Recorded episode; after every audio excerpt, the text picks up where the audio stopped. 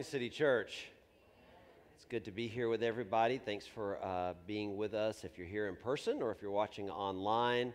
Uh, we are going to be diving into uh, week three of a series that we are calling Prophecy.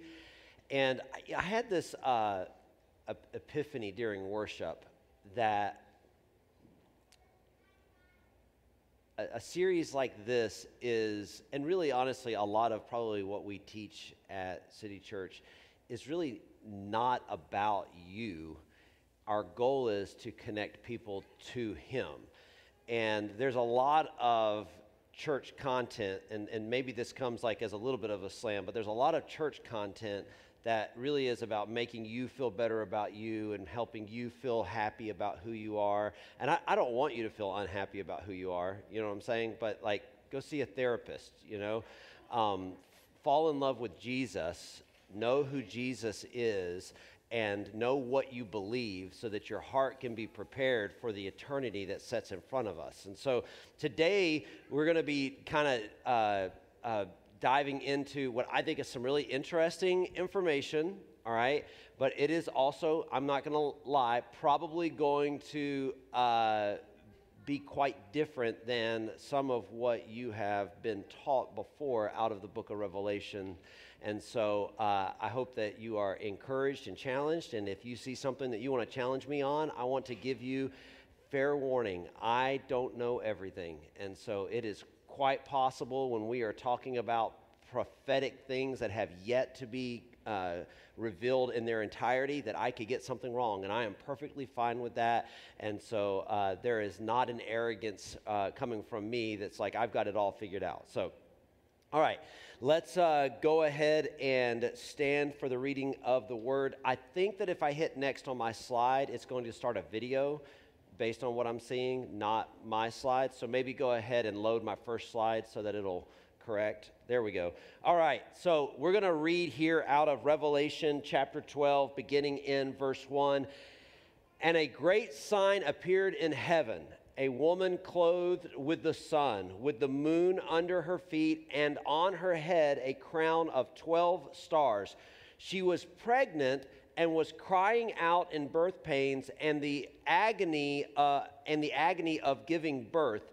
And another sign appeared in heaven Behold, a great red dragon with seven heads and ten horns, and on his heads seven diadems. His tail swept down a third of the stars of heaven and cast them to the earth and to the dragons and, and and the dragon stood before the woman who was about to give birth, so that when she bore her child, he might devour it. She gave birth to a male child, one who is to rule all the nations with a rod of iron, but her child was caught up to God and to his throne. And the woman fled into the wilderness where she has a place prepared by God in which she is to be nourished for 1260 days. So, Today, I want to talk about who are the players in this kind of end times narrative. Let's pray. Father, we love you. Thank you for your word. Thank you for your faithfulness. Thank you for your consistency. I pray that as we are looking at the text today, that we would be encouraged, Lord, but that also we would gain understanding, Father, that we would gain understanding into who you are, what your intentions are, and what we can expect. Lord, we love you and praise you in your mighty name. Amen. You can be seated. So, we're going to. Uh, pick back up where we ended a couple of weeks ago in, uh, following the, the picture of the seven seals and the trumpets, and then we broke out and talked about the importance of understanding who this enemy is, uh, what his what his identity might be, and that we really don't know all of the details. But I talked to you guys about a a, a, a, biblical worldview that a lot of the New Testament, New Testament authors appear to have, and that is that there is some type of dominion that has been given to spiritual beings over earth. And we'll talk again, I'll refresh us on that in a moment. But I just want to give you that perspective to keep back in your kind of tucked in the back of your mind as we're looking at this text, because Daniel talks about these principalities, right? So he says, I, I went to the Lord, and for 21 days I prayed and fasted, and the angel showed up and said, Hey, God sent me on the first day, right? But a war waged that prevented me from getting to you. Now, that in itself challenges a lot of the kind of the, the, the, the, way that I was raised up in church to think about God. Like, I, I struggle with, okay, well, how can God be sending a word and that word be held up in a conflict that takes three weeks to get there, right? Because so many times our picture of God is that God's just kind of up there with his wand ready to just bless you and bless you and bless you. And yet that's not the picture we get when we actually get into Scripture. Uh, so let's just start here in Revelation 12, and I just want to begin in verse 1, and we're going to cover a lot of text today. So, and a great sign appeared in heaven. Okay, what is a sign? A sign is this is an indication, ceremonially or supernaturally. Okay? So when it says that a great sign appeared in heaven, a woman clothed with the sun, with the moon under her feet, and on her head a crown of 12 stars. So we know that this, whatever this is, is. This is an indication of something, either ceremonial, ceremonially or supernaturally.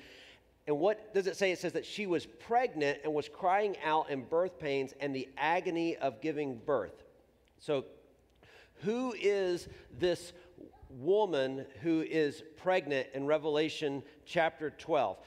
One of the things that I think gives us a little bit of insight into understanding end times prophecy is looking at the text as a whole, right? And so that means going from Genesis all the way back to Revelation. And one of the things that's fascinating about John's writing is that John is not just sitting here and writing out a, a, a, a book for us to read and consume independent of everything else.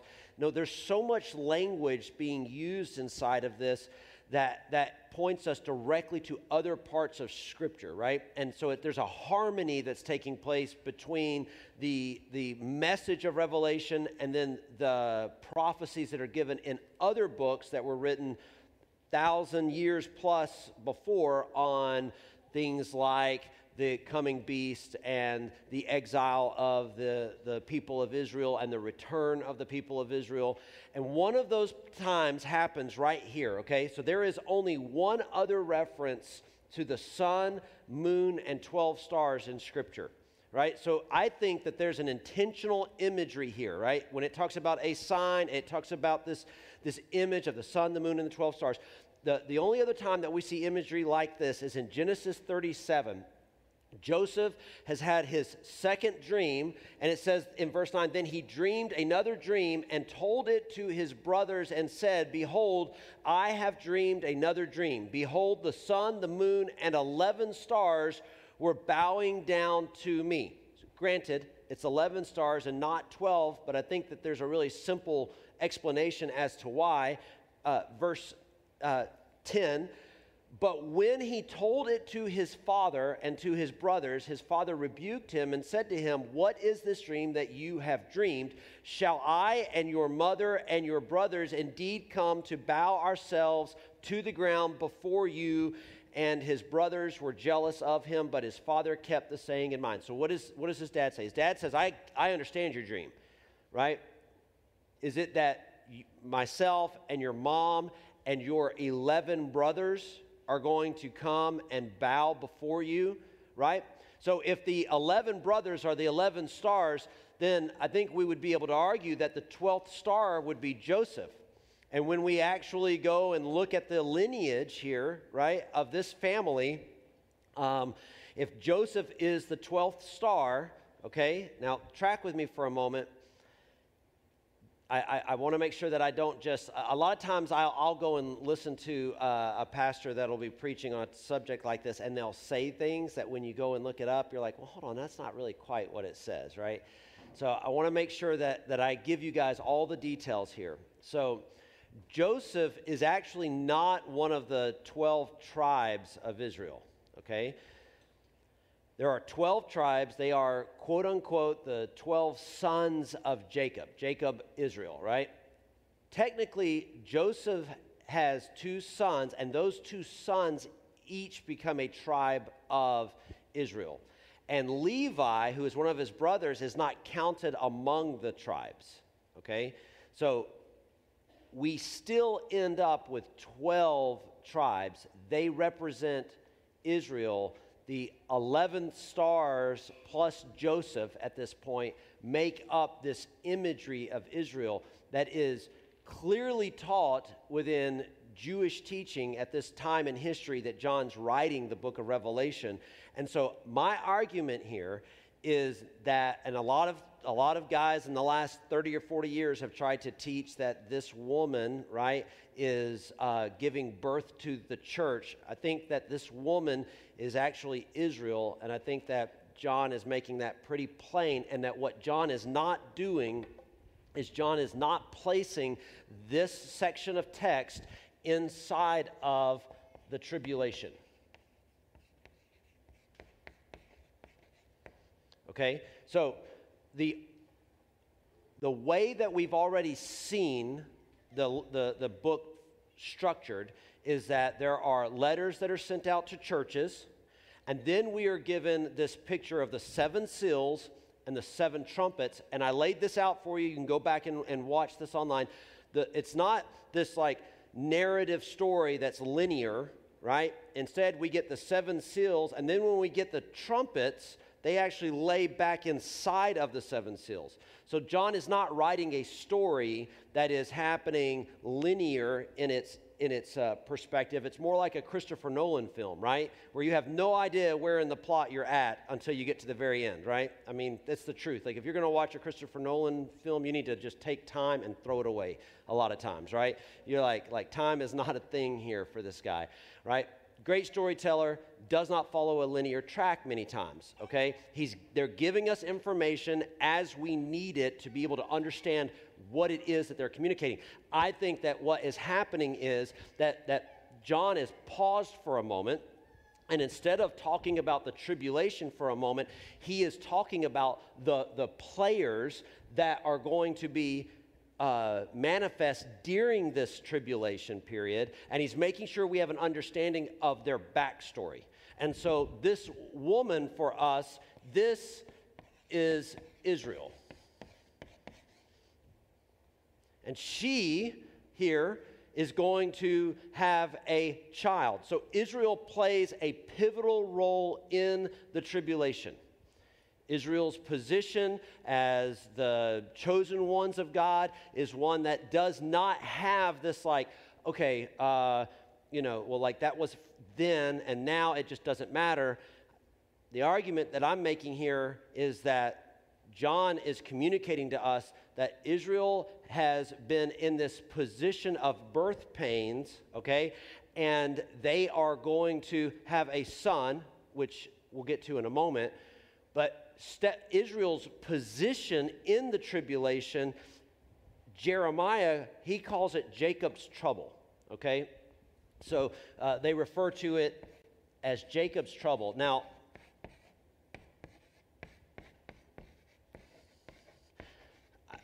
I'm doing this because I want y'all to see some time frames here.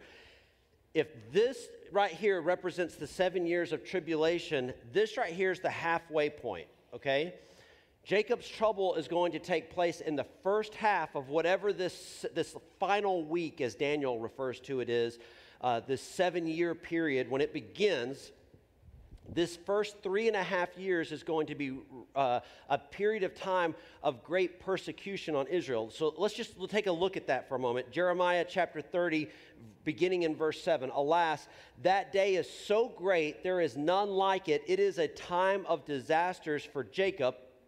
Jeremiah is writing, Jacob is dead. So we know that the, the writers of the Old Testament oftentimes refer to Israel under the name of Jacob, okay? And so, because Jacob was Israel, all right? Yet he shall be saved out of it. And it shall come to pass in that day, declares the Lord of hosts, that I will break his yoke from off your neck, and I will burst your bonds, and foreigners shall no more make a servant of him, but they shall serve the Lord their God, and David their king, whom I will raise up for them.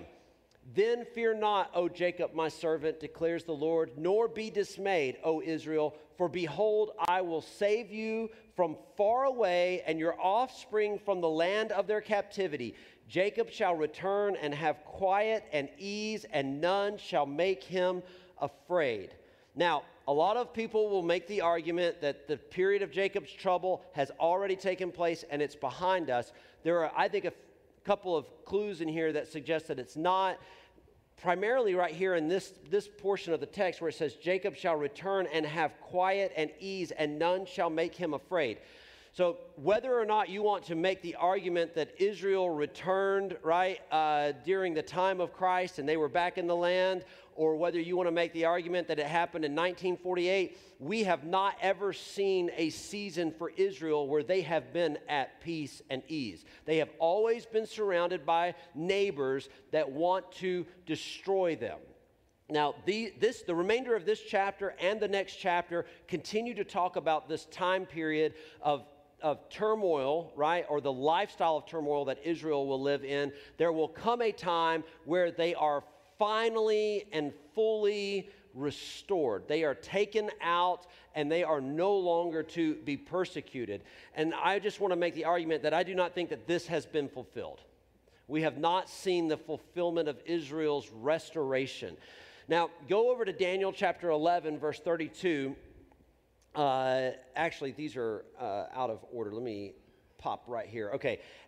Verse 1 At that time shall, this is chapter 12, at that time shall arise Michael. So I want to back up for us for a moment. Verse 31 uh, of chapter 11. So, what is at that time? Okay. When is the time that he's going to be talking about? uh, forces from him shall appear and profane the temple and fortress, and shall take away the regular burnt offering, and they shall set up the abomination that makes, des- that makes desolate. Verse 32 He shall seduce with flattery those who violate the covenant, but the people who know their God shall stand firm and take action. And the wise among the people shall make many understand Though for some days they shall stumble by sword and flame, by captivity and plunder, when they stumble, they shall receive a little help, and many shall join themselves to them with flattery, and some of the wise shall stumble, so that they may be refined, purified, and made white until the time of the end, for it still awaits the appointed time. Now, we're talking about the desolation of uh, the abomination of desolation, and that takes place in the center of the tribulation period. So there's going to be a temple or something happening on the Temple Mount, and they are going to basically create a uh, sacrifice someone is going to that is going to desecrate that, that holy place as far as Israel or the Jews are concerned. So, what is this time? The time that he gets into is right here in the middle of whatever this tribulation is. And he says that at that time shall arise Michael, and we know that Michael is one of the angels. And it says that the great prince who has charge of your people, and there shall be a time of trouble such as never has been since there was a nation till that time. But at that time, your people shall be delivered, everyone whose name shall be found written in the book. And many of those who sleep in the dust of the earth shall awake, some to everlasting life, and some to shame and everlasting contempt. And everlasting contempt. So, this right here is the resurrection of the dead, making it an end time event. So, track with me for a moment because this is, uh, ho- hopefully, in a moment, you're going to go, oh man, this is kind of crazy, okay? We're given a picture here in Revelation 12 of, of a woman with birthing pains, right? And we've given imagery of, of these, these, these 12 stars, right? And if the argument is that it's Israel, and that Israel plays this big role in the tribulation period, then when Daniel is talking about this tribulation period, and he's talking about the uh, desecration that takes place on the Temple Mount, right? He ties that, that event to the resurrection of the dead. Now, the resurrection of the dead has not yet happened. So the desecration cannot have happened yet. Okay? Right? So if the desecration has not happened, and, and some argue that it happened in 70 AD, and I'm not saying that a desecration didn't happen, but the desecration of prophetic scripture has not happened because we have not seen the resurrection of the dead.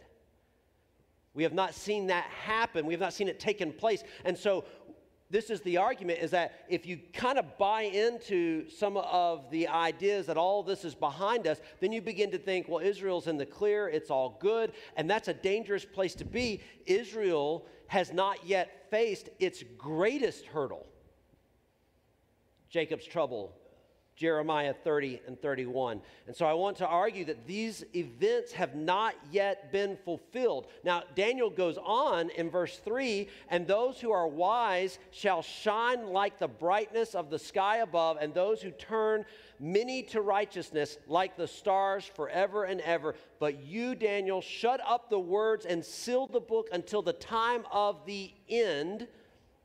Many shall run to and fro, and knowledge shall increase.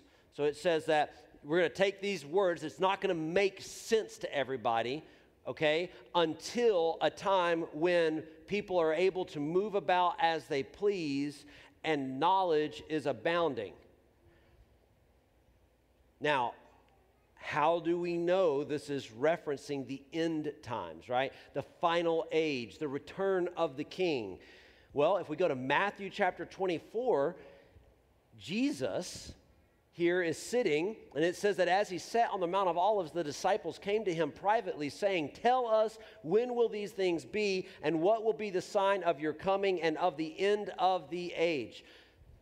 Same language, the end, the end of the age. How will we know when it's happening? Jesus, please help us understand. Seems like a fair question. Like if I had an audience with Jesus and I had a few minutes with him, I'm not, not going to lie. Hey, what can we expect in the coming years? That's going to be on my list of questions. Like, what do I need to do to prepare? Okay?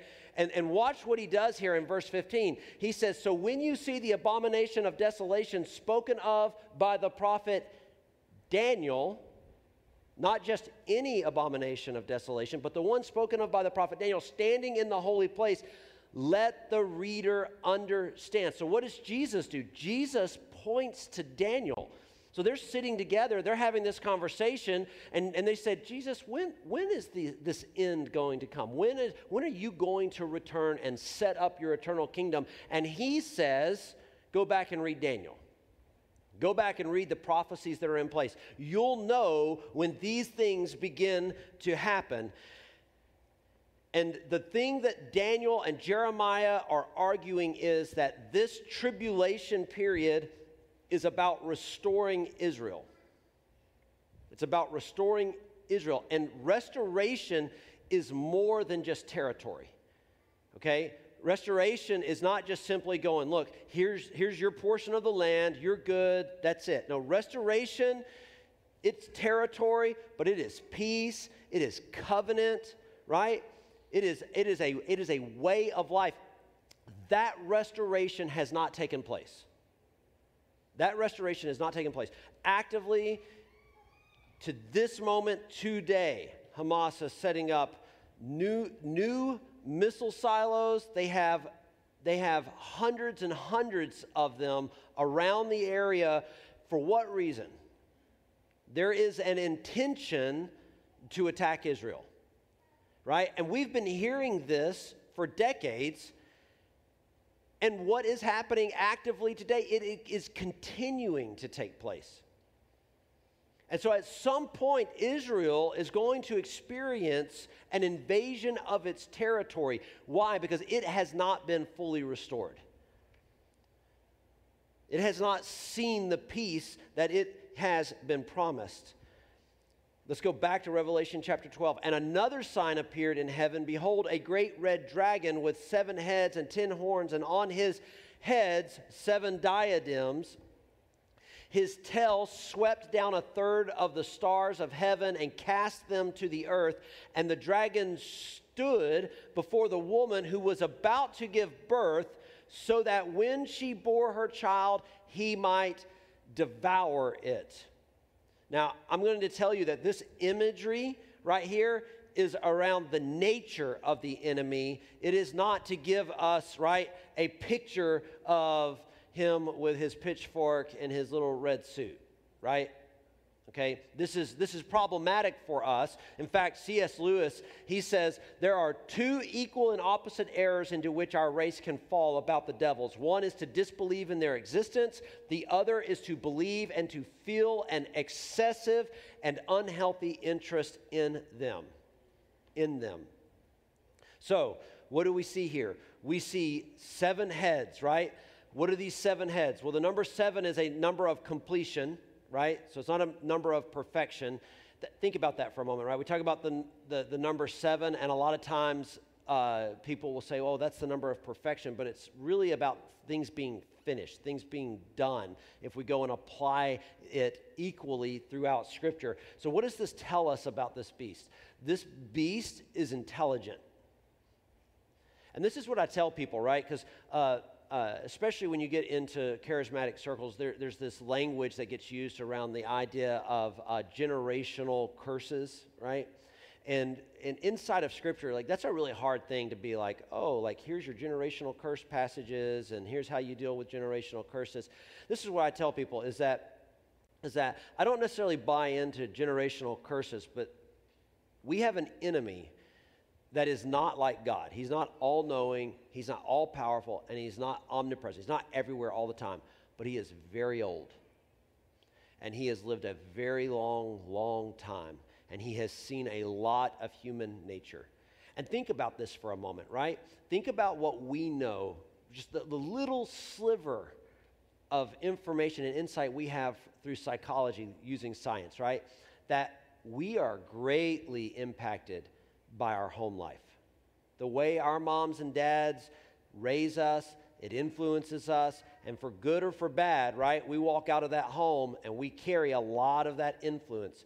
Do you not think that an enemy that has been watching generation after generation after generation of your family knows how to manipulate the hearts and emotions of your home to create environments that are unhealthy for your children? This, I think, is a better way of looking at the enemy. Is not that somehow he has a this like magic hold on people, but he if we are not aware of his presence, if we do not acknowledge his existence, right? And I love the fact that C.S. Lewis in his quote doesn't just talk about the devil, but the devils.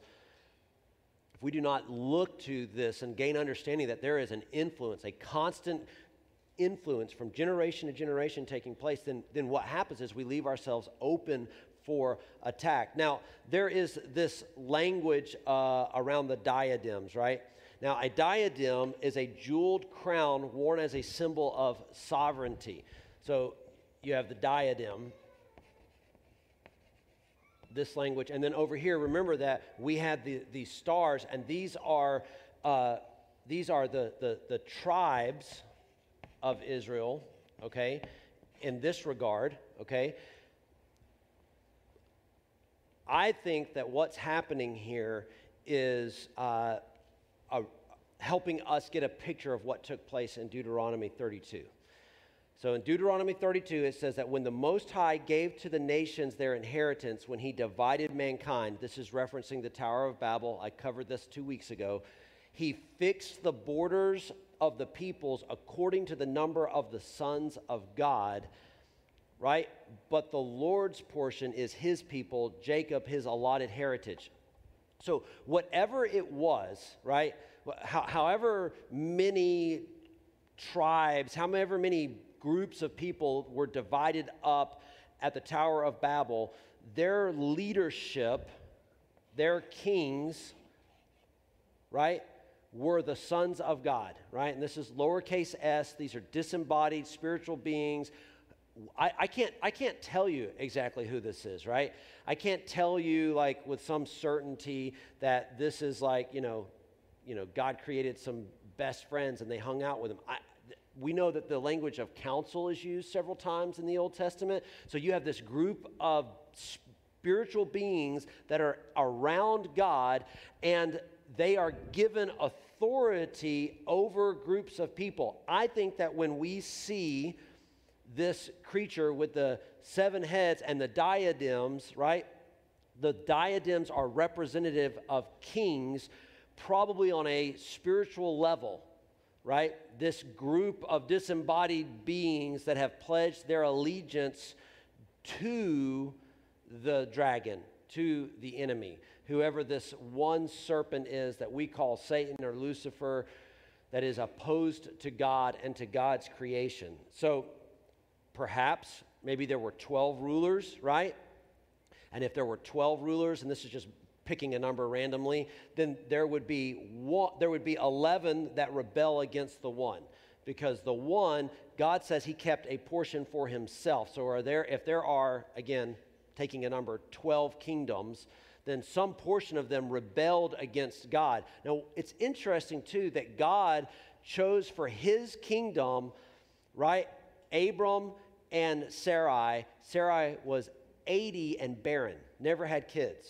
So you've got the entire world that you can go and choose from to establish a nation, a people group, and he's already giving the over territory, right, to these other spiritual beings, right? For what purpose, right? He does it, and he says, But I'm going to keep a portion, and this portion is going to be mine. And of, the, of all the people he could have chosen, he chose the one that could not have a child naturally. Obviously, we know that God opens the womb, that she bears a child, right? That child is Isaac. Isaac has a son named Jacob, and they become the 12 tribes and hence Israel. So God knew what he was doing, but we don't have a clear picture of why and who all those players exactly are. Look over here at Revelation 13, verse 1. And I saw a beast rising out of the sea with ten horns and seven heads, with ten diadems on its horns, and blasphemous names on its heads. So we see these 10 diadems, right? So why would that number matter? So probably 10 kings, earthly, spiritual, I'm not sure. The beast would be one of them. That's the Antichrist. We're going to cover that next week, specifically, like breaking him down. So the Antichrist is one, so that would make 11. And again, just a just just looking at it from this perspective, if God's kingdom, Israel, He is the king of that, and ultimately will be the king and ruler of all, then that would make 12 kingdoms. Uh, we go here into verse 2 of chapter 13. And the beast that I saw was like a leopard, its feet were like a bear's, and its mouth was like a lion's mouth. And to it the dragon gave his power and his throne and great authority. One of his heads seemed to have a mortal wound, but its mortal wound was healed, and the whole earth marveled as they followed the beast. So, this is the Antichrist. And they worshiped the dragon, for he had given his authority to the beast, and they worshiped the beast, saying, Who is like the beast, and who can fight against it? And that sounds like a praise and worship song, right? You know, who is like the beast, and who can uh, fight against it? Who is like our God? Right? It's a, it's a, it sounds like a perversion of it. Now, the, this dragon, the, the enemy, this ruler, right, gives this embodied king his power. Why does that matter? Well, Jesus is God in the flesh, right? Jesus comes, he is God in the flesh, a complicated picture of the Trinity. We talked about this a few months ago. So, what does the enemy do? He takes a being, a human in the flesh, and then gives his authority over to that human, right? This is why it is the Antichrist, because it is now Satan in the flesh. The Antichrist, the opposite of the Messiah. And the people worship the beast, but I want to just tell you, these are not Satanists, okay? This is not like all of a sudden you can identify them because they're like, oh, I'm a Satanist. Well, well, we know exactly where you're at, right? Okay. They are deceived, right, by this miracle that takes place, and they begin to worship the beast because of the miracle, because of the sign. Verse 5 And the beast was given a mouth uttering haughty and blasphemous words, and it was allowed to exercise authority for 42 months. So that is three and a half years. That is a half of this tribulation period.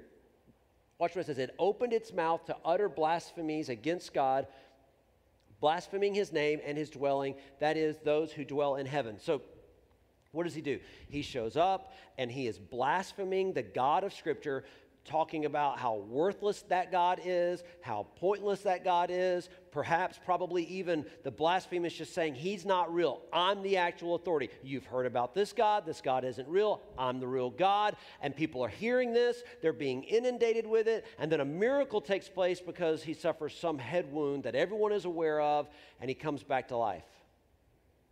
He's dead, he's resurrected. And so people are confused, people are deceived, and they begin to worship this one true beast, this Antichrist. But look here in verse 7. It says, Also it was allowed to make war on the saints and to conquer them, and authority was given it over every tribe and people and language and nation. This is really important because my whole life I've been taught this idea of a pre tribulation rapture, right? That we're going to get into seven years, it's not going to matter to the church because we're out of here. We're gone. And I, I got to tell you, that, that could be the case. There are strong arguments to suggest that it's not the case. And I'm not here to draw a line in the sand. You know, um, I will tell you that historically speaking, God takes his people through the fire, he doesn't take them around the fire. He took them right through the Red Sea. He made dry ground for them, but they walked through, right? Shadrach, Meshach, and Abednego, right into the furnace. Daniel, right into the lion's den. Now, this doesn't mean that he doesn't protect his children, okay? But I don't know that the saints are gone at this point. So either this enemy is making war on the church, or the church is gone and there's a whole new church. Like all of a sudden, people are like, I've heard that my whole life, I'm getting saved. And so now there's a new group of saints that are on the scene. One of those two has to be the case. But the saints are what? They are set apart by God. They are sacred. They are holy. That's the language that John uses. And all who dwell on earth will worship it, everyone whose name has not been written before the foundation of the world in the book of life of the Lamb who was slain. Now, this is another really trippy thing for us to consider, but God gives the beast authority over the non believers. That means that does not mean that he gives him authority like as a puppet master. He gives them authority as their king, as their ruler, right? I mean, let's just use Hitler for a moment, right? Hitler did not have a, a string that was attached to people, right? Okay? He just gave them orders, and if they didn't do what he said, he had other people kill them carry out his will. Now, we already know that these kings, right, these, these rulers, are, we already know that they're in rebellion. We already know that God is calling them out. We already know that God sees that they are wicked and they do not care about the people that they have authority over. And so, what, is, what happens here is God says, okay, all right, we've got the saints, we've got a group of believers, I'll maintain them. And just like in Deuteronomy, the rest are yours. Now, why is that trippy? Because so many times we buy into this picture that God is just, it's your best life. Like all he's ever doing is just making everything better, right? But this story is not about you. This story is about God. The story is about his kingdom, right? We're a part of that. We're in the story, but this is not our story. This is his story. And so God gives the beast authority over the non believers. And again, this does not align with what many think is loving. We go on here in verse 9 if anyone has an ear let him hear and i just i just want to say that maybe all of this like language in revelation is less of a riddle than we have been led to think people go, oh man, that's so confusing. I don't even dive into it. But maybe it's not that complicated. Maybe in the context of Scripture as a whole, it actually makes a little bit of sense that God is coming to establish an eternal kingdom in which he will rule and reign. And the saints of God, those that choose to be a part of that kingdom, will be able to be a part of for eternity. If anyone is to be taken captive, to captivity he goes. If anyone is to be slain with the sword, with the sword must he be slain.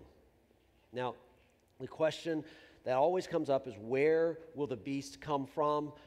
there are two really good arguments. One is that he'll come from Europe, the other is that he'll come from the Middle East.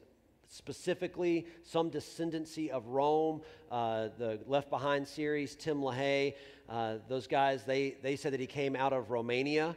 Uh, because Romania is the descendants of Rome. I don't know this to be, you know, like like there's just not a lot of really strong evidence either direction. Middle East uses several references to an Assyrian that rises up.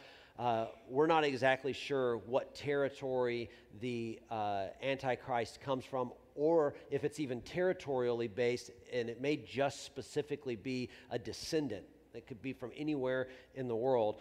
Uh, go back to Revelation chapter 12, and we're going to wrap up here and, and try to be a little concise, but verse 5, it says that she gave birth to a male child, one who is to rule all the nations with a rod of iron, but her child was called up to God and to his throne. Now, a lot of people make the argument that this is the church, but I'm going to argue that if the woman is Israel, and even more specifically Mary, that Jesus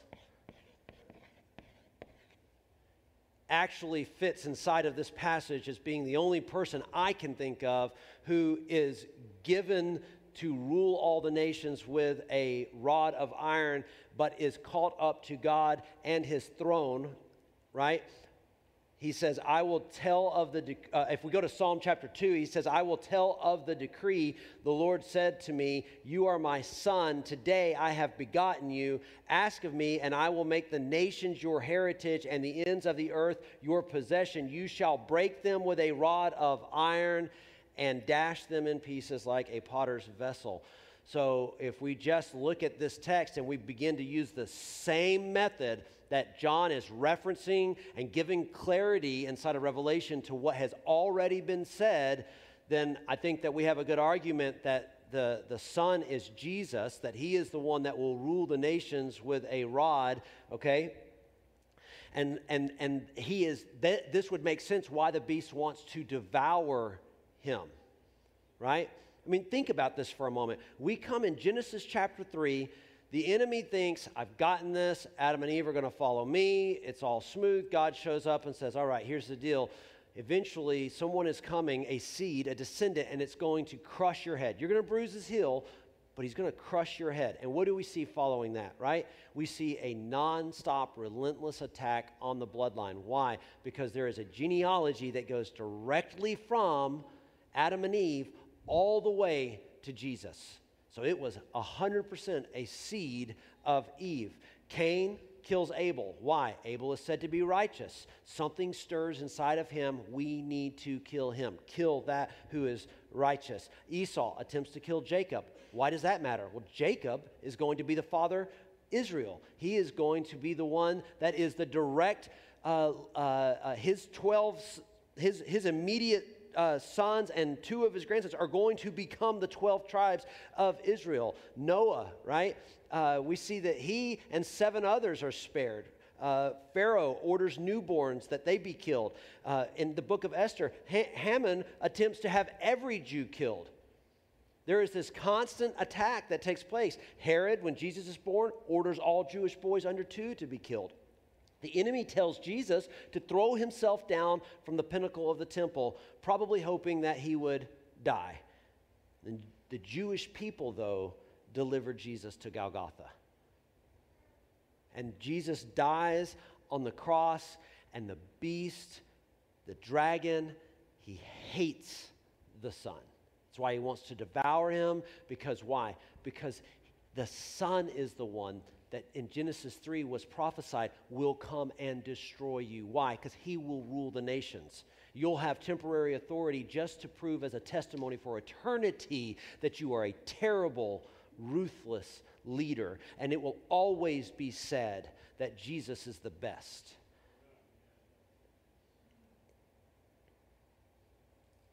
King Saul tries repeatedly to kill David.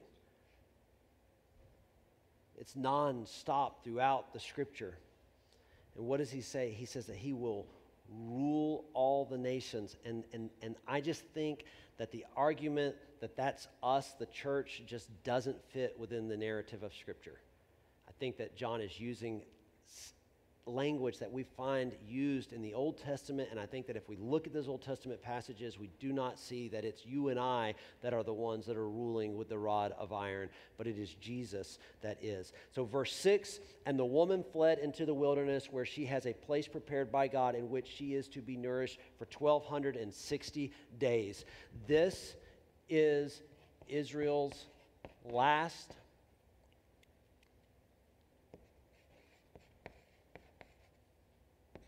exile. And it takes place during the second half of the tribulation.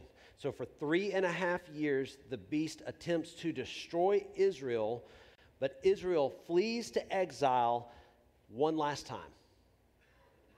They go and they go into hiding and they are protected. This beast, this Antichrist, cannot get to them. Now, Revelations 12, 7 through 12 we're going to we, so we've gotten this picture of who the players are and then john does this thing where he says here's who they are. Now we're going to look at the time frame again. So he backs up here in verse 7 now war arose in heaven michael and his angels fighting against the dragon and the dragon and his angels fought back. I just want to point this out, and I've said this before, but this word war here is polemos, which is where we get the, the word politic from. This is not like uh, war in the sense of like, you know, 300, okay? Uh, this is war like a group of politicians screaming and yelling at each other, right? The great accuser, the, the, the one that accuses the saints. So there is a war that is taking place. It is some type of word, war of words uh, I'm not saying that there's not violence in the midst of it, but it has a political agenda, is the influence here. Verse 8, but he was defeated, and there was no longer any place for them in heaven. So this dragon at some point had a place in heaven where he was able to come and leave. We see this in the book of Job, right? The enemy is able to walk into the throne room of God. That gets taken away from him at some point. and the great dragon was thrown down, that ancient serpent who is called the devil and Satan, the deceiver of the whole world. He was thrown down to the earth, and his angels were thrown down with him. I love how John just kind of just says, Look, you've heard him called all these different things. We don't have a real name for him. He is some type of just evil monster. And I heard a loud voice in heaven saying, Now the salvation and the power and the kingdom of our God and the authority of his Christ have come. For the accuser of our brothers has been thrown down, who accuses them day and night before our God. Some type of political war and they have conquered him by the blood of the Lamb and by the word of their testimony, for they loved not their lives even unto death. How do they conquer this accuser, this liar? Jesus dies on the cross, and then the saints of God, that's you and I, we begin to tell a testimony of what God has done in our life, and that partnering with the blood of Christ defeats this argument of the enemy and this whispering that's taking place on, on, on how you can be this and you can do that. And then all of a sudden, you've got another group of people who are saying, No, let me tell you what God did in my life. So there are all of these rulers over here. We don't know who they are spiritual uh, leadership, right? Principalities, they have dominion. And then you have a group of people who say, I will not be submitted to these kings because I'm submitted to the one king. And that testimony about declaring the goodness of the one king, paired with the, the sacrifice that took place on the cross, defeats the enemy's argument. And so, therefore, rejoice, O heavens, and you who dwell in them. But woe to you, O earth and sea, for the devil has come down to you in great wrath because he knows that his time is short. Why? He has not been able to stop the Genesis 3 prophecy. He has not been able to stop the seed from coming and crushing him, and he is filled with rage, is what it says. Now, Revelation 12, 13 through 16, I think that this specifically takes place during that time of Jacob's trouble. And when the dragon saw that he had been thrown down to the earth, he pursued the woman who had given birth to the male child. But the woman was given the two wings of the great eagle so that she might fly from the serpent into the wilderness to the place where she is to be nourished for a time and times and half a time. Again, that would be uh, that time, time, and half a time. That's three and a half years. The serpent poured water like a river out of his mouth after the woman to sweep her away with a flood. But the earth came to the help of the woman, and the earth opened its mouth and swallowed the river that the dragon had poured from his mouth. So there is a just hatred for this woman. Again, I'm making the argument that it's Israel. And Revelation 12, verse 17, the final verse here, this is our kind of introduction into the second half of the tribulation. And watch this, right? It says that then the dragon became furious with the woman and went off to make war on the rest of her offspring. The rest of her offspring, on those who keep the commandments of God and hold to the testimony of Jesus. And he stood on the sand of the sea. Who are the offspring? I think the offspring are Christians. We're the descendants of the Jewish faith. And so the Jews hold to this Old Testament, but they don't accept the New Testament because they're still looking for Jesus to return, right? They, they, don't, they don't accept that the Jesus that died on Golgotha was the Jesus that was prophesied, right? Scripture says that they're, they're blinded, right? But their descendants, because of the foundation that they laid, it gave birth to a new group of people. And who are they? They are the ones that keep the commandments of God and hold to the testimony of Jesus. And so I, I tend to lean into the fact that the church is involved in this tribulation to some level. Again, I'm not going to hold that closed handed and you know go down swinging on it. But I do think that what we're seeing in a timeline here is that believers are definitely at work in the world during this time. Uh, and maybe it's uh, Maybe it's because, you know, some people are just not sold out for them until it's too late and then they get on fire and sell out. But I think that these offspring, these are, these are the Christians, these are the followers of Christ. And the second half of tribulation, what it tells us right here is that the, the, this Antichrist, this serpent, right, who's put all of his time and energy for three and a half years into Israel, Israel's now protected in exile. And during that time of protection, he turns his hate, his fury towards the offspring, towards those that have done what? They keep the commandments of God and hold to the testimony of Jesus. And I just make this argument too. Hey, listen, if you're living with sin in your life, right, and you just justify that and you go, it's not that big of a thing, I'm telling you, right, every book of the New Testament, we've talked about this, it, it deals with conduct, right? There is a level of conduct in the conversation. And what does he say right here? Those that keep the commandments. That is not those that have read them and you know keep a copy in their back pocket and do what they want to do. No, I mean, you definitely make yourself a target apparently if you start living a righteous life. Uh, but by living a righteous life, you are known as His. And I believe that this imagery of the diadems is really, really critical to our understanding of authority. That we can choose to be under the authority of the King of Kings and the Lord of Lords, or we can allow ourselves to be relegated to be under that of a different king. Somebody else can be in charge. And God says in his, in his scripture that these other kings, they don't have your best interest at heart. They're not trying to build a, a place of hope and love. Instead, they are building a place that enslaves people. It's bondage. And then this is the picture of hell that we get, right? God's not the king in this place, and there is not going to be hope there. Instead, there's going to be weeping and gnashing of teeth. You'll be subject to an authority that is not the God that created you. So let's stand to our feet. So, a lot of information. Hopefully, it piques your curiosity and you want to do more research. Uh, I would love to see that happening among us. At, at the very least, I want to say this. Uh, we have an opportunity to choose to be submitted to the king that will rule over all of eternity. And that's what it looks like to become a follower of Christ. It's that, hey, I can't do this on my own. I can't save myself no matter how hard I try. I'm going to find myself under the, the rulership of a king that is not going to care about me. And so, Jesus, I need you to be Lord of my life and, and then we become, our names are written in this book, right? The book of life. There's a, a, a protection that comes in an eternal position over our existence. God is our ruler, Jesus is our king. And that's, that's hope, right? In the midst of it all, is that at the end of the day, the reason that this enemy is so furious at work to, to bring destruction is because he knows that he loses. And he is enraged by that at this point. And uh, where are we at in the timeline? I have no clue. And I got to tell you, like, I do not want to live my life thinking that tomorrow is the beginning of the tribulation, because I'll do that till the day that I die, potentially, and have wasted all that God can do.